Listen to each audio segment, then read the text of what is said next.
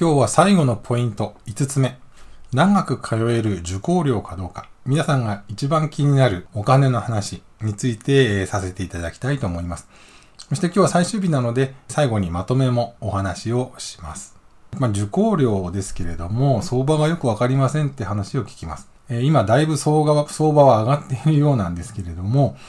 まあ、大体目安として3ヶ月のコースで、そうですね、安くて15万円、えー、上は25万円ぐらいだと私は思っています。えー、6ヶ月コースですと、40万円から60万円ぐらいかなというふうに思っていたんですけれども、まあ、昨今、あの、値段が上がってまして、70万とか100万超えるスクールなんていうのも、えー、出てきています。まあ、高額の受講料のスクールというのは、往々にして若い人の転職目的のプログラマー養成のスクールであることが多いです。えー、皆さんはそういった目的でですね、いきなりあの、まあ、50万以上の、まあ、40万以上かな。40万以上のいきなり投資をするというのはあまりお勧めはしません。あくまでアマチュアとしてまずは勉強して、本当にあの、自分に向いているのかどうかというのを見極めるステージというのが必要だと思うんですね。そのステージにはそんなにお金をかけなくても十分ですし、その方がかえって、え、費用対効果というのは実感できるというふうに思います。ま、その上で、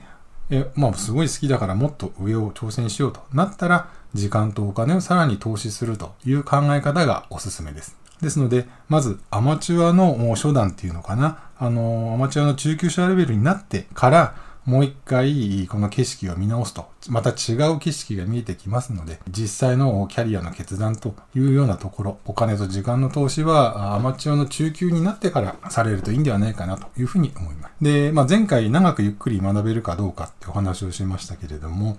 まあ、やっぱりあの、習い事ですから、えー、1年以上は通っていただいた方が効果が実感できると思うんですね。基本的にテニスであろうと、お茶であろうと、ゴルフであろうと、え3ヶ月、6ヶ月やってやめますという人はまずいません。えそれはあくまで基礎であって、え趣味であってもですねえ、1年、2年、5年、10年と続けていくものですよね。英語であってもそうですし、ビジネスの勉強であってもそうでしょう。そういうつもりでプログラミングを認識していただくとすると、やっぱり最低1年はえ基礎固めとしてえ通っていただかないと、効果は特に中高年の方は実感できないんじゃないかなというふうに思いますね。えー、短いと結局よくわからないでやめてしまったみたいになってしまうと思います。なので、少しずつゆっくり長く続けていくためには、まあ1年以上続けていくためには、まあお月謝レベルとして、やっぱりあの2万円以下のお月謝で、えー、通えるような体制があるかどうかっていうのを見ていただきたいと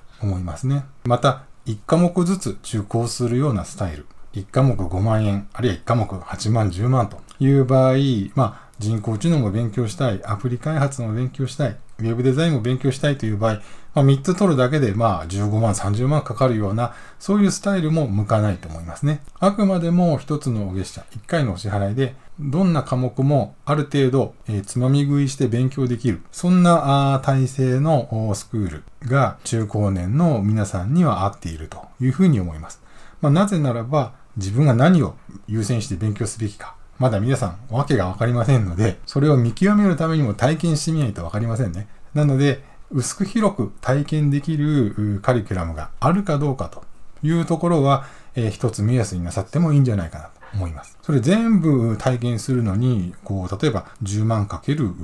5科目で50万かかるとか、そういうのはお勧めできないというふうに思うわけですね。なので、まあ1年通える。まあ、それは人それぞれ違うと思うんですね、金額は。なので、あなたが1年間通っても経済的な負担、えー、なんとか耐えられるという受講料かどうか、できれば1年、2年通えるかどうか、えー、というような金額感を持って、えー、お金については検討するようにしてみてください。はい。今までですね、50代中高年のためのプログラミングスクール選びのための5つのポイント、解説してきました。では、まとめに入ります。1つ目、リアルで face to face で学べる機会があるかどうか。2つ目、学習を見守って指導してくれるか。3つ目、50代中高年の超初心者の指導方法を知っている先生がいるかどうか。4つ目、長くゆっくり1年以上学べる環境があるかどうか。5つ目、えー、1年以上長く通える受講料かどうか。これら5つのポイントがスクール選びにとって大事なんではないかというふうに私は考えています。この5つのポイント、よく見てみると、まあ当たり前のことなんですけれども、まあ IT を使った今風の教育というよりは、昔のお稽古ごと、そのスポーツ教室、そういったものに近いんではないか。スポーツジムとかですね、スポーツ教室、お茶の教室、まあ、信頼できる先生がいて、仲間や先生とリアルであってですね、先生が勉強をしっかり見守って、一人一人にかける言葉が違うという関係性を